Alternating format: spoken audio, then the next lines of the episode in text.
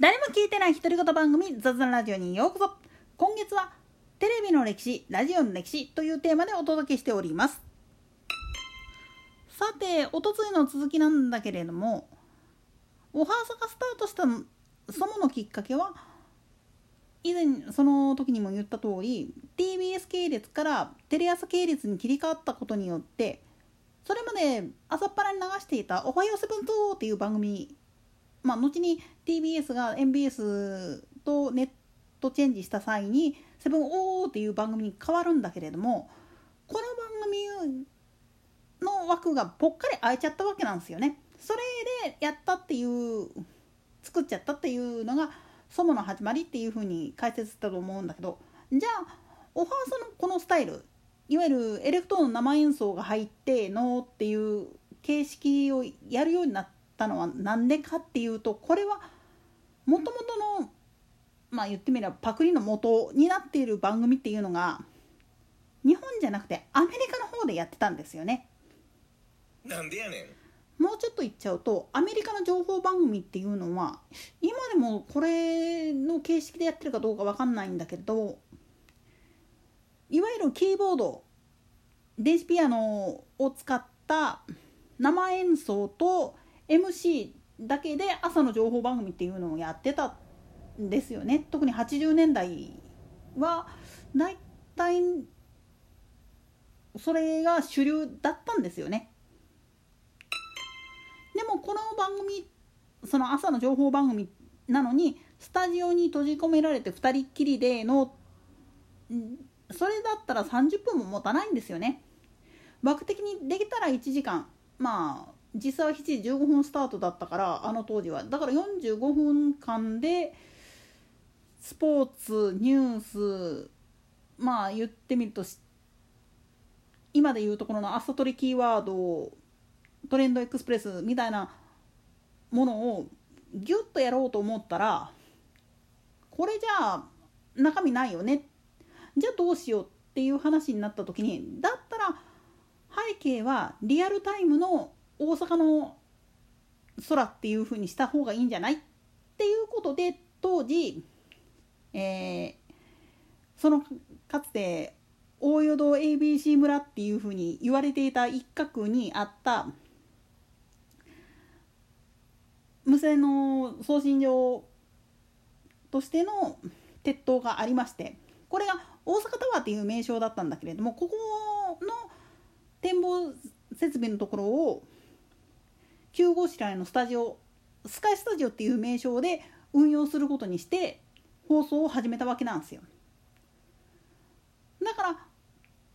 もともとの番組としてはアメリカの情報番組を参考にはしてしてるんだけれども、そこに独自性を出すためにたまたま設備、設備的に今の蛍町に移る以前の大湯堂スタジオの時にあった場所で朝の情報番組らしく放送時間中に刻々と変わる空の色っていうのを映し出すっていうスタイルを作ったわけなんですよ。ただ震災ちょい前に実はある問題があって、スタジオを現在みたいに外じゃなく外の風景が見えないスタジオの中でやるっていう形式に切り替える理由があったんですよね。なんでやねん。その最大の理由になってるのが実はエレクトーンなんですよね。というのも、まあ普通にキーボードを入れたらええじゃん言うけれども、それじゃ面白くないし、どうせヤマハの音楽教室の ピーアール も兼ねてやるんだったらエレクトーンドンと入れちゃいましょうっていうことで、その展望台の狭っこいスペースのところにでっかいエレクトーンを掘り込んだんですよ。まあ今でもこれスタジオの中にエレクトーンあるけど、今のエレクトーンっていうのは実は組み立てができるようになってるんですよね。だから持ち運び簡単なんだけれども、当時って言ったらもう据え付け型が一般的だったもんだから、エレベーターが使えないことには運べないんですよね。で、できたらヤマハの側からしたらテレビ映してやってるんだったら最新鋭のエレクトーンを入れ替えてほしいっていうのがあったんだけれども、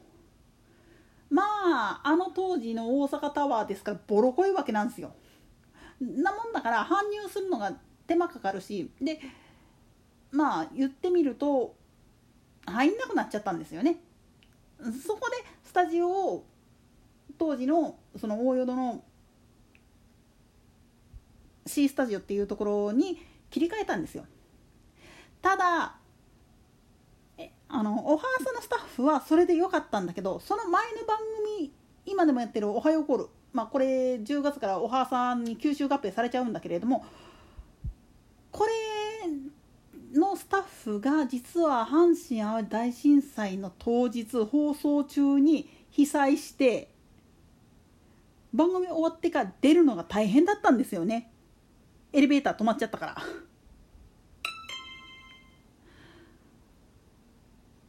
でもこの番組がまあ言ってみるとエポックメイキングな存在になるわけで、この番組が始まったことによっていわゆる地方ローカルのワイド番組っていうもんで視聴率をもっと稼ごうと思ったらどうしたらいいかっていうことで、テレ朝系列の放送局はもちろんのことやけれども、いわゆる他系列日テレ系であったりとか ティービーエス 系フジテレ東のまあ言ってみると朝ワイド番組を制作しようと思っていたスタッフさんも見学に来られて、どうしたらいいのかっていうことで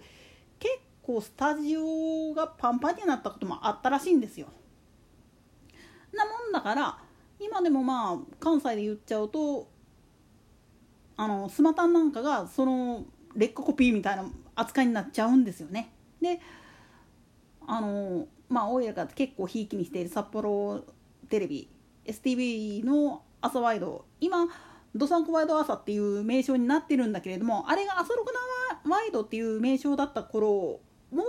実はもともと参考にしてるのはどうやらおは朝なんですよね。ちなみにおは朝のマスコットであるアナウサギちゃん、朝起きたって言うんだけどね、起きたくんっていうあれなんで六分イヤーなのかっていうと、もともと放送開始当初の目玉コーナーが関西の朝を上空から映してみようということでヘリ飛ばしてた時期があったんですよね。それにちなんでウサギの耳を、